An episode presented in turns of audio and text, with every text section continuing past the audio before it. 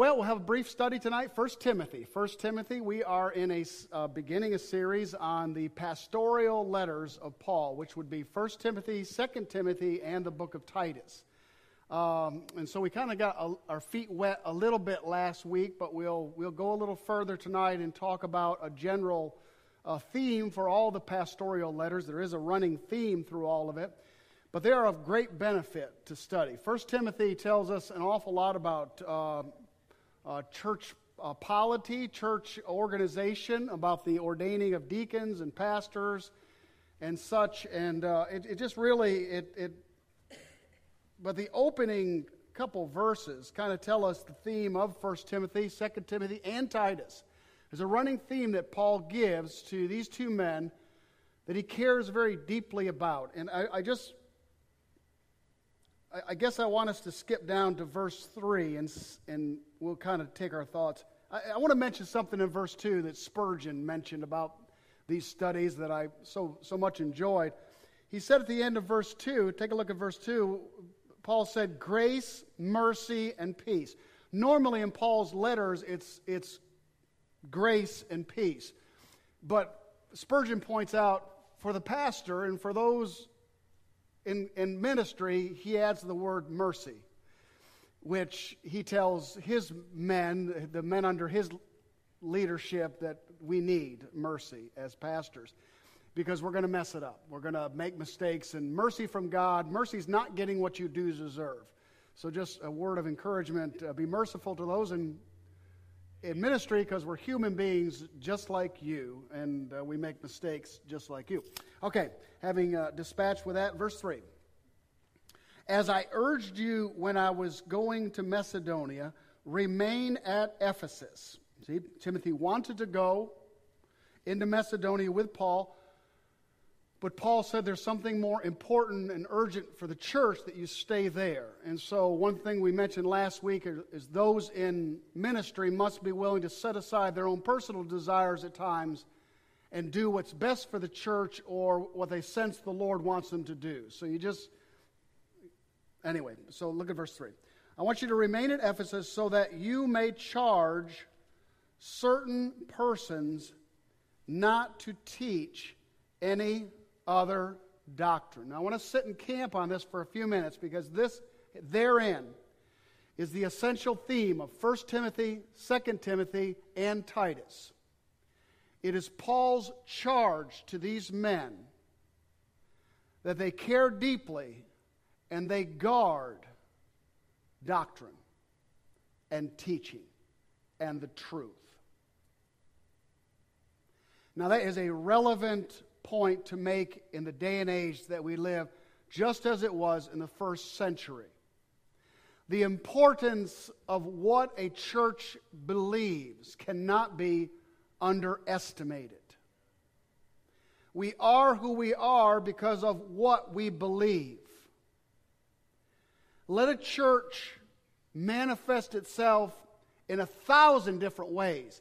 Let it display the ministry as the personality of the church. I don't think any two churches ought to look the same.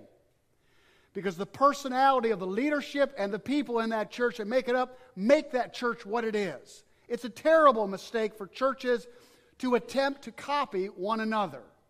It's just, it's just because what works over there doesn't work over here, and what every church is unique. But the thing that's not unique about churches and must not be unique is the doctrine of the line of truth. First Timothy talks about the church being the ground and pillar of the truth. You'll notice at the end of chapter 1, uh, at, at, least, yeah, at the end of chapter 1 of Timothy, it says, uh, it names two fellows. He said, By rejecting this, some have made shipwreck of their faith among whom is Hymenaeus and Alexander, whom I have handed over to Satan, that they may, not, may learn not to blaspheme. They were teaching false doctrine. These books are shot through with warnings to these men keep the teaching clean, keep it pure, stay with apostolic, fundamental, conservative, orthodox teaching because it matters. Now, the Catholics have a, such a thing as apostolic successionism. What that basically is, is their pope is a succession from Peter. So they have authority because of the handing down of the order of their popes by apostolic successionism. We have no such thing in our churches, evangelical churches. But we do have a form of apostolic successionism according to our teaching. We take what the apostles wrote from the scripture as the Word of God. And our job is to expound it, to believe it, to live by it, to understand it, to grow in doctrine and the Word of God, in truth. So we believe that the Bible's the Word of God. We believe that Jesus was born of a virgin. We believe he lived a sinless life. We believe he died a vicarious physical atonement for our sins. We believe he was bodily buried dead in that grave and that he rose bodily out of that grave. We believe he's physically coming back to this earth. That's a, just a skeleton of what we believe, but that's some, some basic tenets.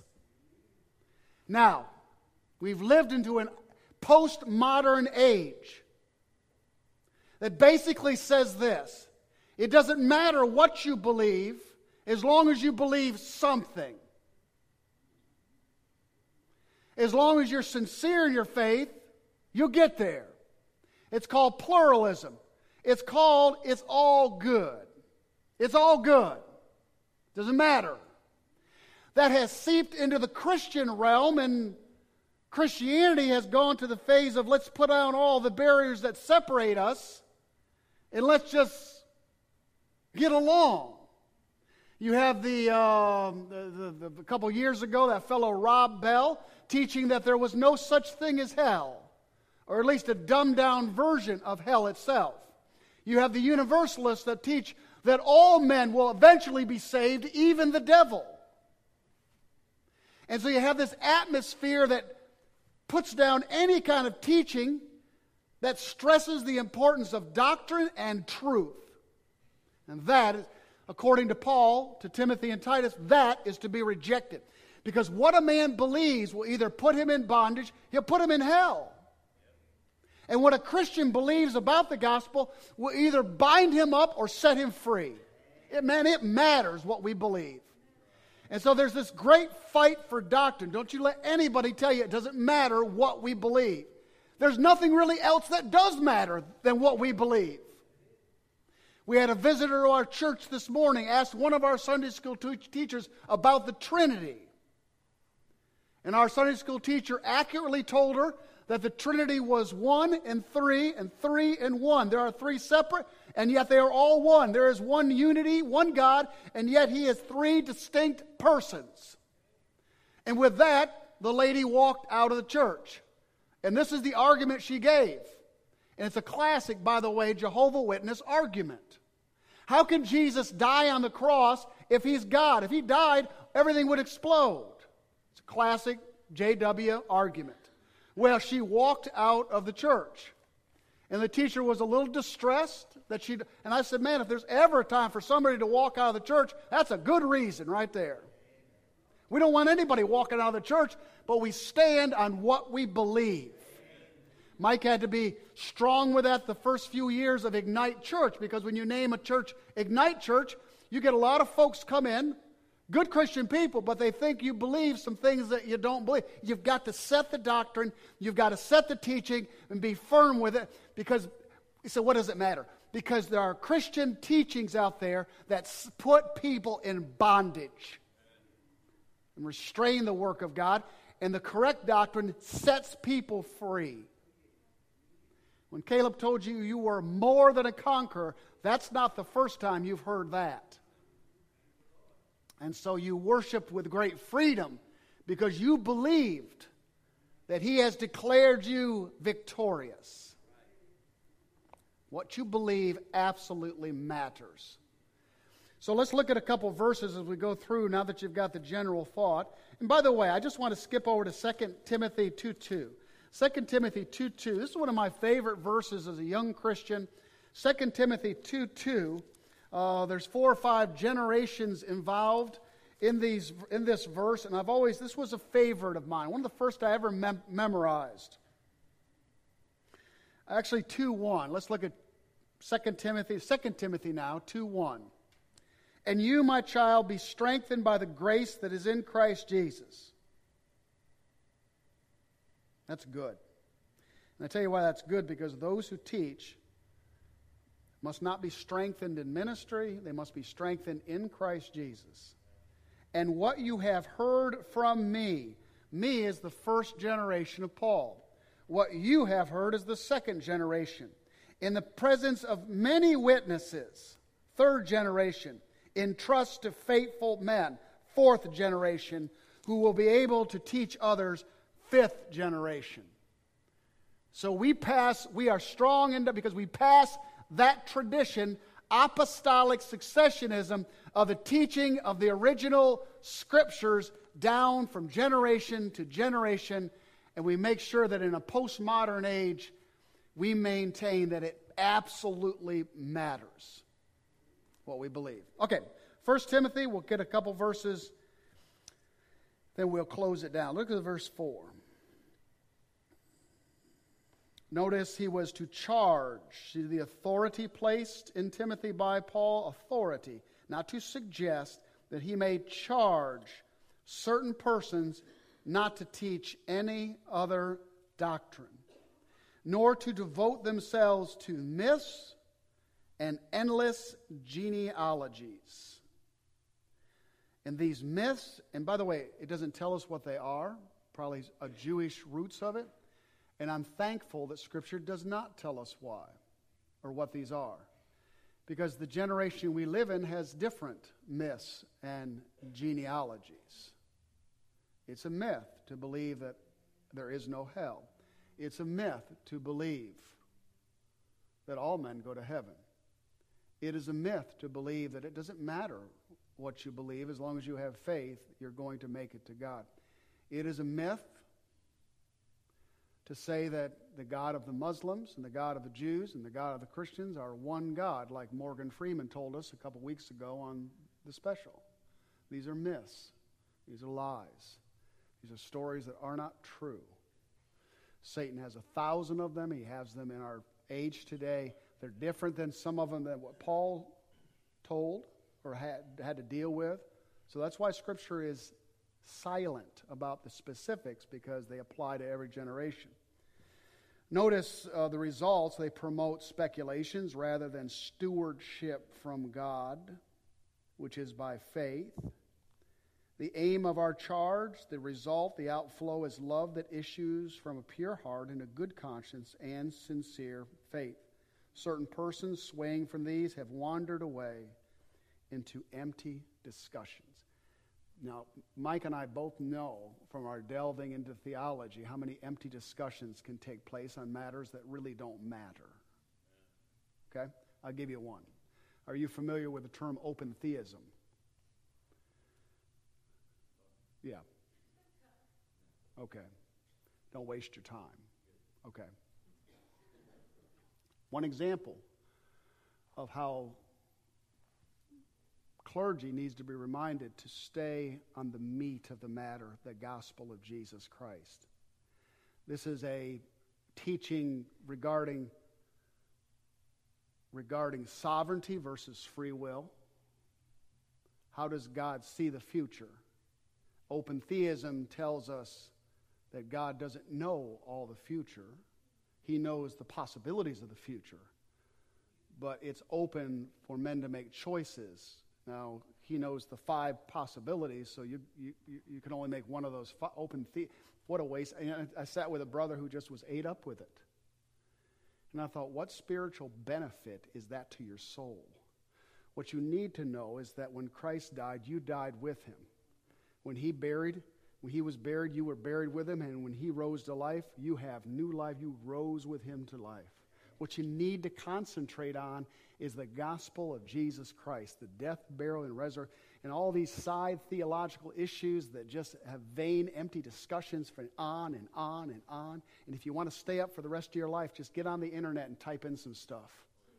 You can follow rabbit trails until the rabbit is in the stew. And I'm telling you, it's a waste of stinking time. It's waste. So, the empty discussions. Notice certain persons by swaying they desire to be teachers, teacher. They desire to be teachers of the law. There again, probably a Jewish reference, without understanding either what they are saying or the things about which they make certain assertions. So, uh, Paul's going to handle the issue of law with Timothy in verse 9. For we know that the law is good if one uses it lawfully. Well, what is the lawful use of the law according to Paul? He says, understanding this, that the law has not been, is not laid down for the just. The law is not for the just, but for the lawless, the disobedient, for the ungodly, for the sinners. The purpose of the law is not for you and I, okay? We have life within us. That life supersedes any kind of law that would restrain us. We don't need to be restrained. We have life. We don't look at law, we look at life. But for those who are lost and the disobedience and the rebellious, the law has a great use. It shows sin, it reveals sin. So notice you and I are just. So the law is not laid down for us. Go a rabbit trail with me to Galatians, the last uh, uh, chapter of Galatians, 5, uh, 6 actually. Galatians, I hadn't planned on going here. But let's, uh, let's, the fruit of the Spirit is what we're looking for. I think it's in Galatians chapter 5, so go with me there. And uh, you guys kind of help me. Galatians 5 is the fruit of the Spirit in 5 or 6. It's in 5. Thank you. All right, so take a look at that. Chapter 5, verse 22 of Galatians. It says, But the fruit of the Spirit is love, joy, peace, patience, and there's this whole long list. In the end of the list, there's a semicolon, and it says, Against such there is no law. What did Paul mean by that? when the fruit of the Spirit is flowing in love and peace and patience, there is no law needed to restrain a person to be loving and patient. There's no law on the books in America or in England that says that a mother must take care of their child. There's none. Now, there probably needs to be, but there shouldn't need to be. Because a mother should naturally take care of their child. There's no law needed. There's no law for us because we have life in the Spirit. And that fruit, there's no law that restrains an apple tree to, to produce apples. It's the nature of an apple tree to produce the fruit. Farmer doesn't set out a big document in the field and said thus and thus and thus and thus, and this is what you're going to do. So turn back to uh, Timothy, 1 Timothy, and we'll handle a few more. 1 Timothy so the law is not for us. The law is for the lost, the law is for the ungodly, the disobedient. Notice for the unholy and profane, and for those who strike their fathers and mothers, for murderers and sexually immoral, men who practice homosexuality, enslavers. This is a long list liars, perjurers, and whatever else is, notice, whatever else is contrary to sound doctrine. There's Paul's emphasis again. Notice he relates sound teaching to holy living. Because he's saying this unholy lifestyle of the ungodly is against the sound doctrine. So, sound doctrine equates to holy living, the opposite of this entire list. In accordance with the gospel of the glory of the blessed God with whom I have been entrusted. He has been entrusted with the gospel of the glory of the blessed God. Once in a while, Paul, once in a while, Paul gets into this spell in his writing. He can just tell. Now, the whole thing's inspired by the Holy Spirit, but he gets in this little spell where he just he just goes into this doxologies where he's just praising God and and I just love it, don't you? When he just writes this, the glory, and it's just Anyway,